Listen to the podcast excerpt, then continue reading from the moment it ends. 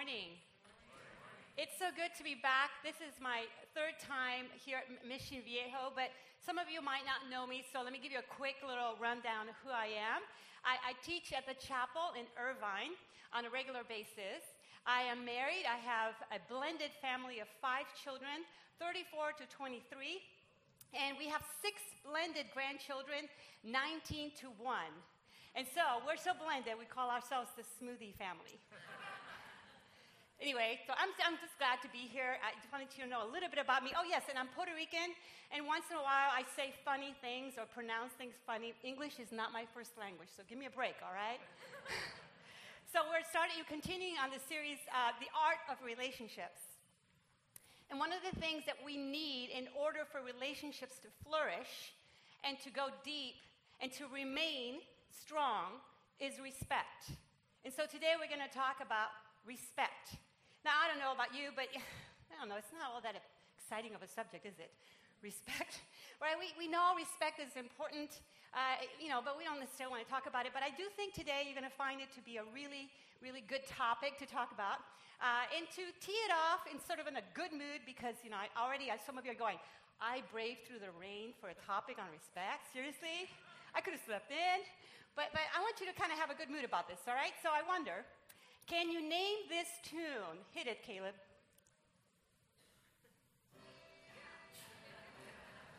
You know it? What's the, what's the song? I'm not watching you dancing. Come on, that was a good song. Thank you, Caleb. This song was extremely popular in the late 60s, somewhere back there when I was born. And um, it, it, was popular, it's still popular to this day because it's talking about something that we all care about respect, right? And, you know, we, we all are in for respect. Our sense for respect is that um, we give respect to those who earn it, right? Someone has to show that they deserve respect that they are kind, honest, a good listener, uh, they have good character. Maybe they've reached a certain position, right, in society, and therefore we're willing to give respect to those who earn it. Do you agree with that? But what if we are not supposed to give respect just because people earn it? What if respect is something everyone deserves because God gives us respect? What if respect is to be viewed differently than what our culture tells us? I think that's what we're going to find out today. Um, and I, I, want you to understand why I felt it was so important to talk about respect as part of this series. Is because it isn't just that the Bible tells us, although that's the most important reason, right, to talk about respect, but uh, we know it intuitively, and science has actually studied the importance of respect as far as how it affects a relationship. UC Davis did a study recently about the importance of respect in relationship, and this is what they found. Respect is an important determinant in relationship quality. Respect contributes uniquely to the prediction of relationship satisfaction. A good relationship is quite often measured by respect, even if we don't necessarily think of it that way. And so it's important to have respect but we're going to see as the scripture tells us that respect is to be given not to some, but to all. In fact, we're going to see three things today. I have three points to make. One of them is that the Word of God commands that we respect others. And I'm going to show you a variety of ways in which the Word does this. I'm going to show you how the Word of God tells us that respect is very important in our relationships. And I'm going to show you that respect is actually really, really good for us, good for you, good for me. Those are the three things we're going to cover today. We're going to start in 1 Peter chapter 2. So if you have your Bibles, go if you would to 1 Peter chapter 2. We're going to see the command. This is from Peter, and uh, if you are um, not familiar with the Bible, you know, I was, I did not become a believer until I was 40 years old. And I came to church, you know, maybe sitting like you, and, you know, people were talking about various people in the Bible. I didn't know Peter from Paul, right? So I'm not going to assume anything, uh, but let me tell you a little bit about who Peter was. Peter was one of the 12 apostles who was with Jesus during his ministry. And he wasn't just one of the 12, he was one of the three of the 12 that were very close friends to Jesus. He was a kind of an impulsive kind of guy. He would sort of spurt his mouth out kind of quickly, ask questions quickly. And um, but he was he gave his life and even his death for Jesus. And he teaches us about respect in this chapter. Verse 16 Live as free people, but do not use your freedom as a cover up for evil. Live as God's slaves. Now, uh, verse 17, I want us to read this together, okay? Show proper respect to everyone, love the family of believers, fear God, honor the emperor. Show proper respect to everyone. I know you're having a hard time saying that. I know, I understand. Everyone. But before that, in verse 16, he says, Live as free people. We all like freedom, don't we? We all like freedom. And in Christ, we have a new freedom. And that's what he's referring to. You are now Christ followers. You have a new freedom. But freedom without boundaries is really not freedom. So, to give you a simple illustration, uh, well, you can tell by the number of children I have and grandchildren that I'm not exactly all that young. I'm like 52. Uh, and at this age, things start to like break down. You know, I mean, all those in the 50s, right? Don't be like, wow, what's happened? And our bodies aren't quite as, as vibrant. And if we just ate whatever we wanted, our bodies are going to break down. Like for me, I love In N Out. I love burgers. I love fries, fries for sure. Fries are number one. And I love brownies, and I make brownies with the help of Betty Crocker, and they are good. And if I had In N Out and brownies as often as I feel like having them, and it's quite often, I would definitely look different, wouldn't I? And I wouldn't be quite so healthy as I might feel right now. The point is, re- freedom without some boundaries is not really freedom. But if I give myself boundaries, okay, you can have In and Out once or twice a month, you can have brownies here and there. I actually then have more freedom to do the things I want to do. And so Peter is saying, you have freedom. Live in that freedom. But understand that that freedom has boundaries so that you can live truly in that freedom. And so, what he's telling us, he gives us four statements. He puts it in two clauses. It says, respect everyone, love the family of believers, fear God, honor the emperor. Respect everyone, love the family of believers. You know, we can love each other as fellow Christians. And if you read 1 Corinthians 13, you know that love is much more than nice little feelings for each other. It's an act of, of faithfulness. But he's saying, respect everyone, meaning respect everyone even if they don't believe what you believe. Respect everyone if you, even if you absolutely strongly disagree with them. Respect everyone with no qualifications, no prerequisites, no agendas. Simply respect everyone. I know that's hard for us. I know that our, our tendency is to say, wait, wait, really? But this is consistent with Paul, another one of the apostles and the early church builders. This is what he says in Philippians 2 Do nothing out of selfish ambition or vain conceit. Rather, in humility, value others above yourselves, not looking to your own interests, but to each of you to the interests of others. And in Romans 12, he writes this Be devoted to one another in love, honor one another above yourselves. Both Peter and Paul state the command that we are to respect everyone in an absolute kind of matter, not subject to any kind of re- requirements. How many of us want respect? Anybody want respect? If you look around, we all want respect. We all want respect. So Paul is saying there is a reason why we ought to give each other respect. And throughout Scripture, I'm going to just run real quickly through several chapters in the Bible that tell us why respect matters. The most foundational of all is the reason and the way in which we were created as human beings. So it starts at the beginning in Genesis. Genesis chapter 1, verse 27 says this. So God created mankind in his own image. In the image of God, he created them. Male and female, he created them. Whether you're rich, poor, white, American, immigrant, Republican, Democratic, whether you're for Donald Trump or Hillary Clinton or any of the other people, it's irrelevant. Whether we disagree with each other or not, every single person is made in the image of God. When we show that level of respect, that basic foundational level of respect to another person, who are we really showing respect for? God. We respect God, we respect His creation. And then we see that in Exodus, we're given the Ten Commandments. Now, again, I'm not going to assume that you know the Ten Commandments. Most of us don't.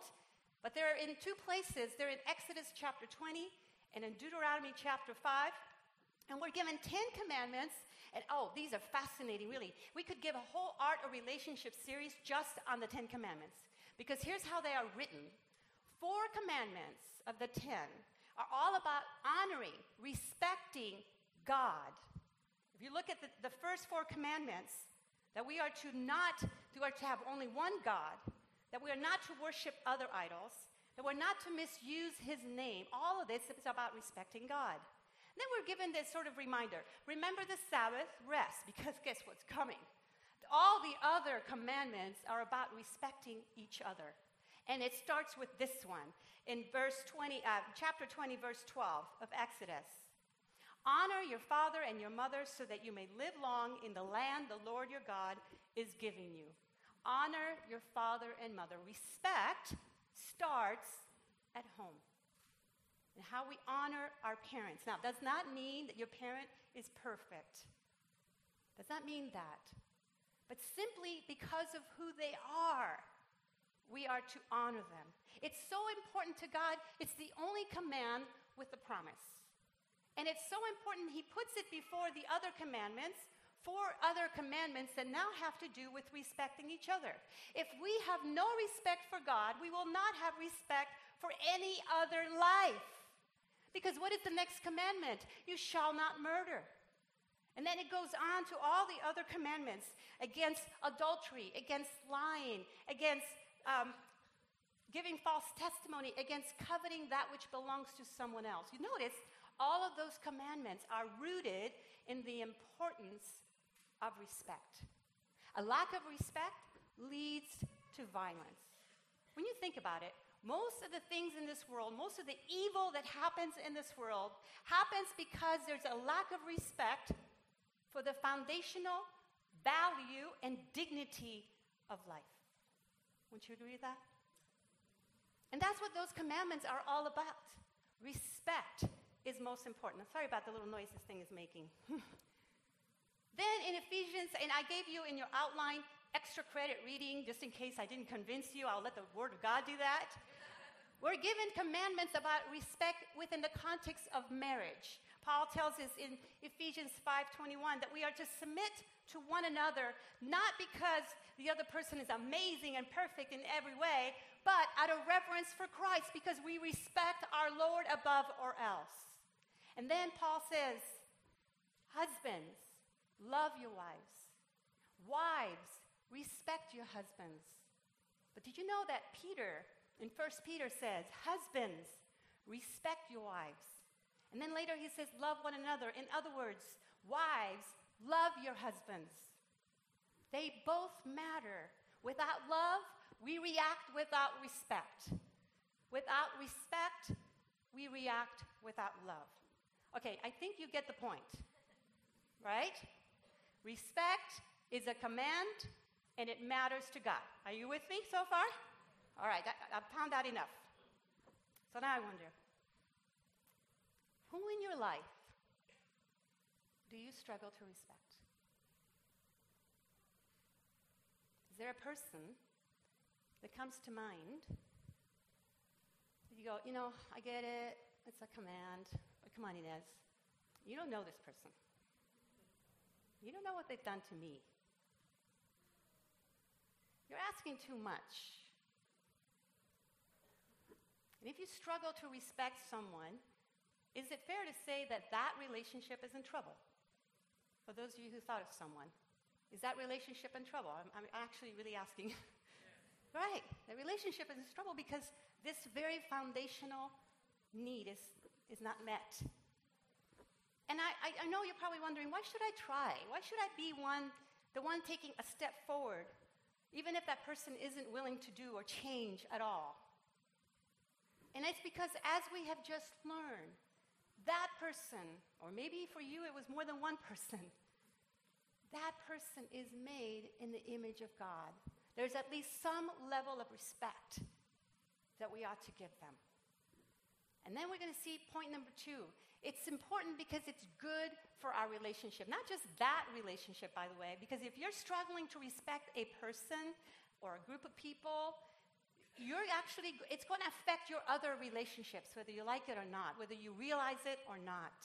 Because it changes the way we interact with others when we can somehow say, some are worth respecting and some are not. The opposite of respect, the most extreme disrespect, is contempt. And quite often we might peg one or two people in our lives either for a moment, a split moment, or for a lifetime in that area of content. And contempt is murder. It's murder to a relationship. I don't know if you know a Dr. John Gottman. He's a psychologist. I love it when science catches up with scripture. So good. Dr. Gottman has observed thousands of couples interacting with each other. And in this interaction, he saw something, some things actually, that are extremely damaging to a relationship. He calls them the four horsemen of the apocalypse.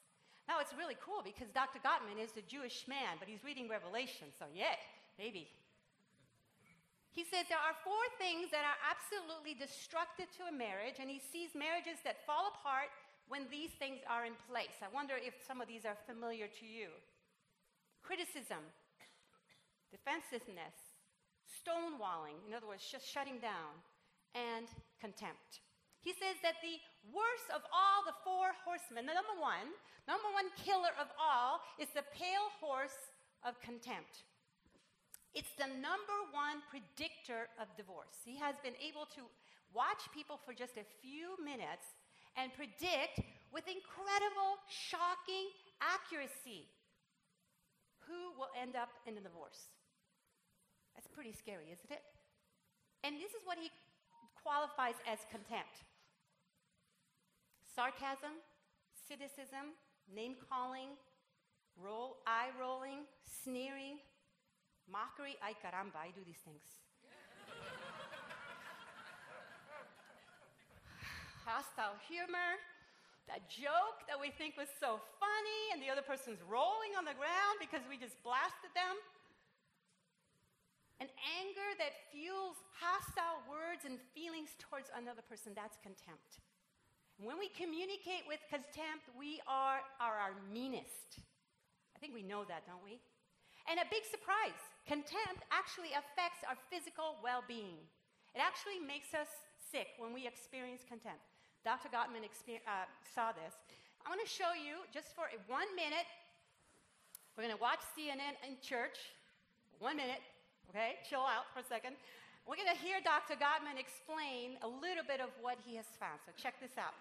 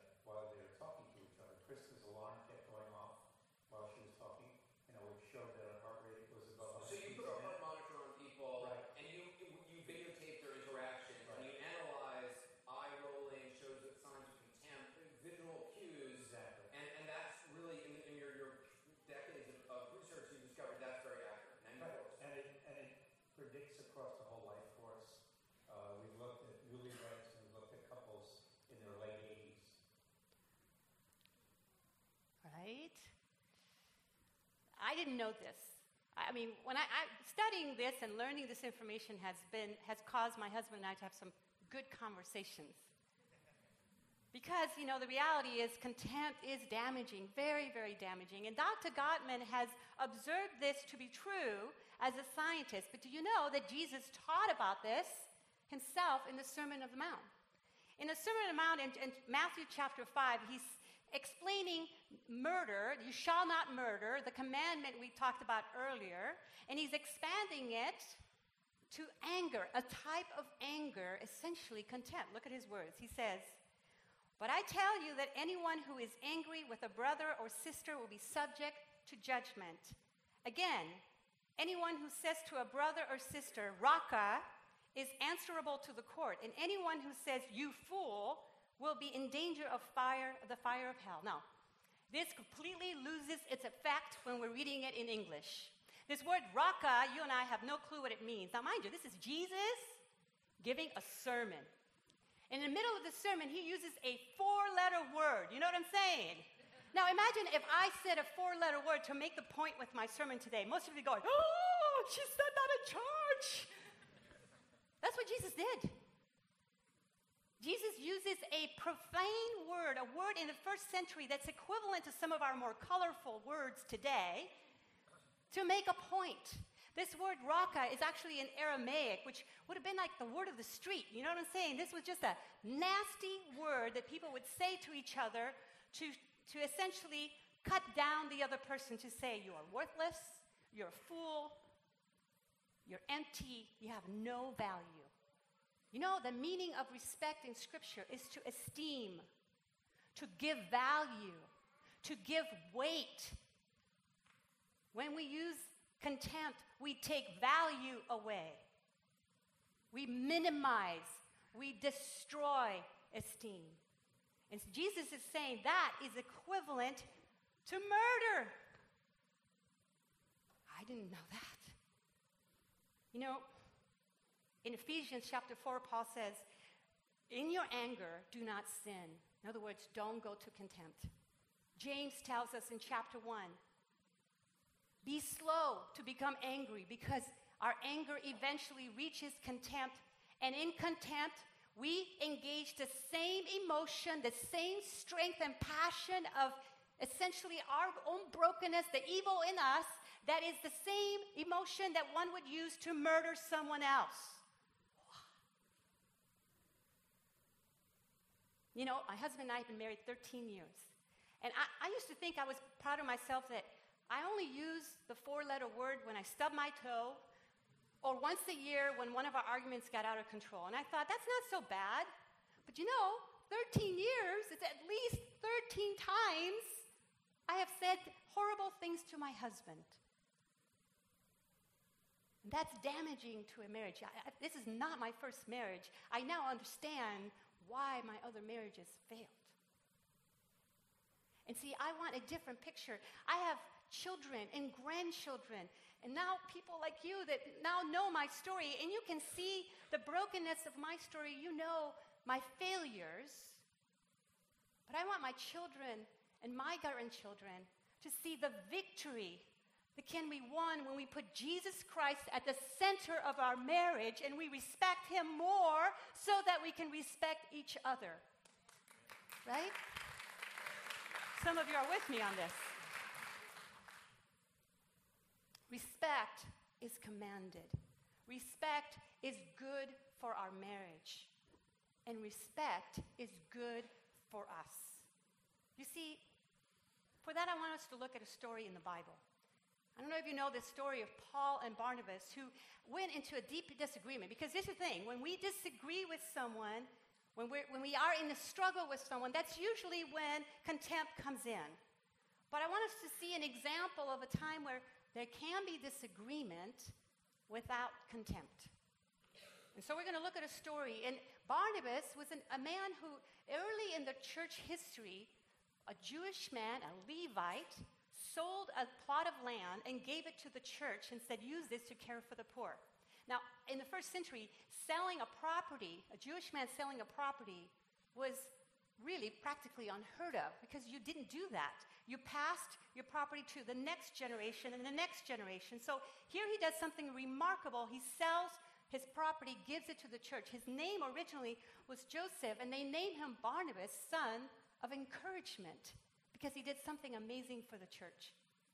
He now becomes one that teaches and is, is increasing the, the churches by teaching and by ministering to others. And he's sent to Antioch, a church that is growing in huge numbers. And while he's there, he calls Paul to join him in this work. And the two of them work together for a time, and they are like the dynamic duo, you know? They are doing great. Well, they get called back to Jerusalem because there's a bit of a challenge. Uh, the Gentiles, the non Jews, are becoming believers, and the big question is should the man be circumcised? And so the council gets together, they decide no, Jesus now is a different way, there's a new covenant. Men no longer need to be circumcised. So Barnabas and Paul go back to the churches, encourage them that this is no longer something they need to do. And to that, all the men were like! So Paul and Barnabas are ready to go and bring this good news to the churches. And we're going to pick up the story right when they go to do so in uh, Acts chapter 15. This is what happens. Sometime later, Paul said to Barnabas, Let us go back and visit the believers in all the towns where the, we preach the word of the Lord and see how they are doing. Barnabas wanted to take John, also called Mark, with them. But Paul did not think it wise to take him because he had deserted them in Pamphylia and had not continued with them in the work. They had such a sharp disagreement that they parted company. Barnabas took Mark and sailed for Cyprus, but Paul chose Silas and left, commended by the believers to the grace of the Lord. He went through Syria and Cilicia, strengthening the churches. They had a sharp disagreement.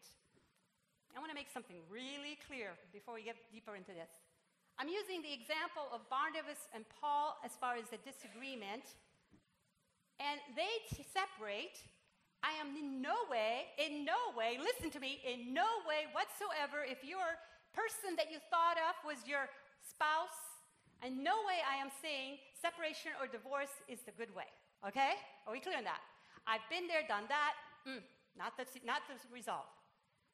These are two men who disagree with each other, and the strategies that they use can work even in our relationships in marriage. First, they deal with each other. There is a challenge. They talk to each other. They don't talk to someone else. How many times do we talk to someone else about that person and not to the person directly? Yeah, yeah, right? Well, guilty.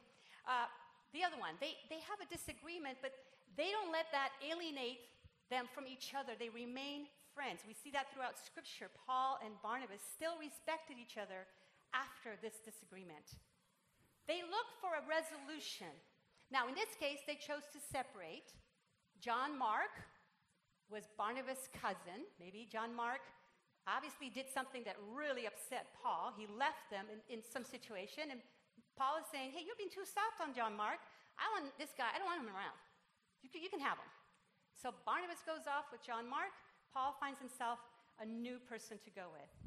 They separate. That's how they solve the solution. But here's why both of them had the mission as the highest priority. The mission was not for Paul and Barnabas to be together all the time. The mission was to go and encourage the churches. The mission between my husband and I is our marriage. Sometimes we may have to separate go to different rooms, go for a walk because our anger has gotten a bit out of control. But our mission is to be together as a husband and a wife, so we have to find a solution that accomplishes that mission. Are you with me? They chose something that fixed the mission. Now, you know, a simple, simple example. Um, you are with a friend and you want to have lunch together. You feel like having Chinese food. Your friend wants to have Mexican. You don't like Mexican food. How are you going to solve that? Food court. The goal is to eat together, right? Find a place where there's a Mexican restaurant and a Chinese restaurant close by, meet in the middle. There is always a way, is the point. If we try hard enough, if we are focused on the mission, we can find a way to resolve the problem. And sometimes we might not be able to resolve it just our own, on our own. We might need someone to come in and help us resolve it. We might need a counselor, we might need a friend, we might need time, and we for sure might need a lot of prayer. But there is a way.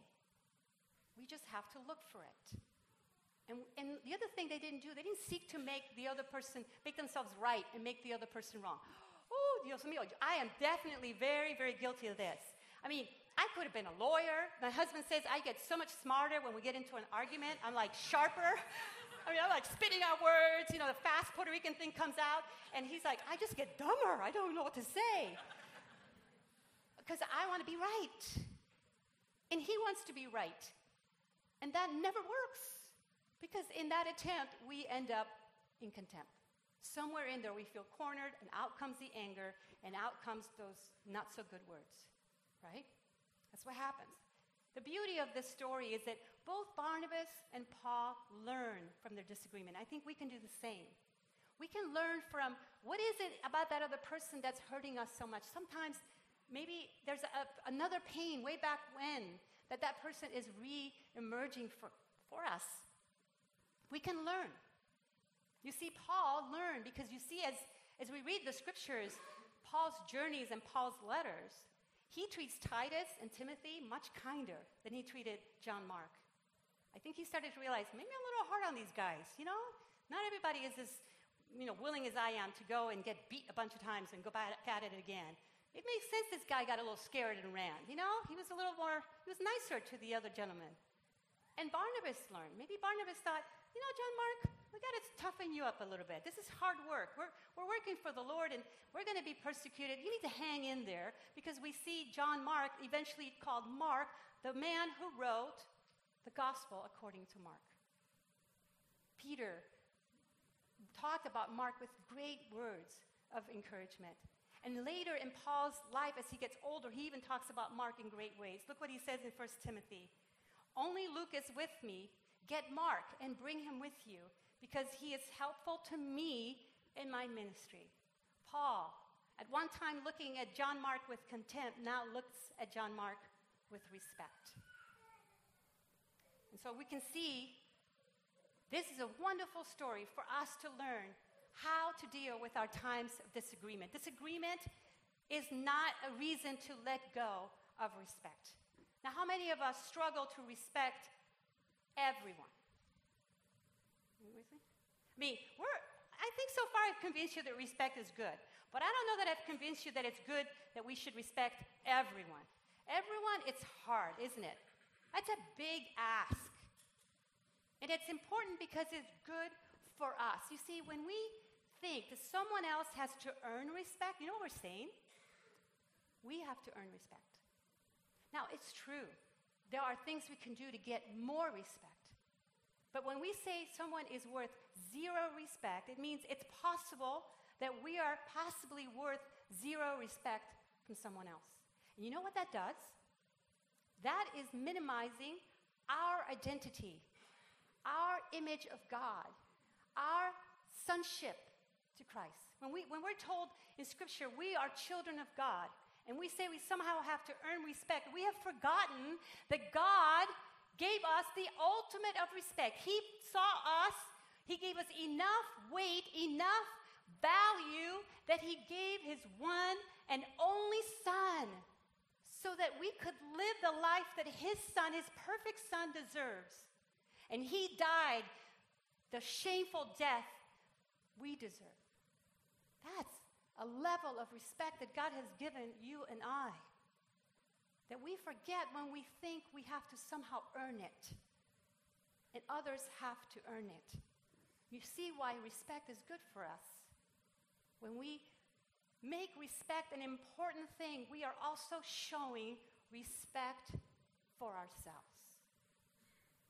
Respect for the image of God in us.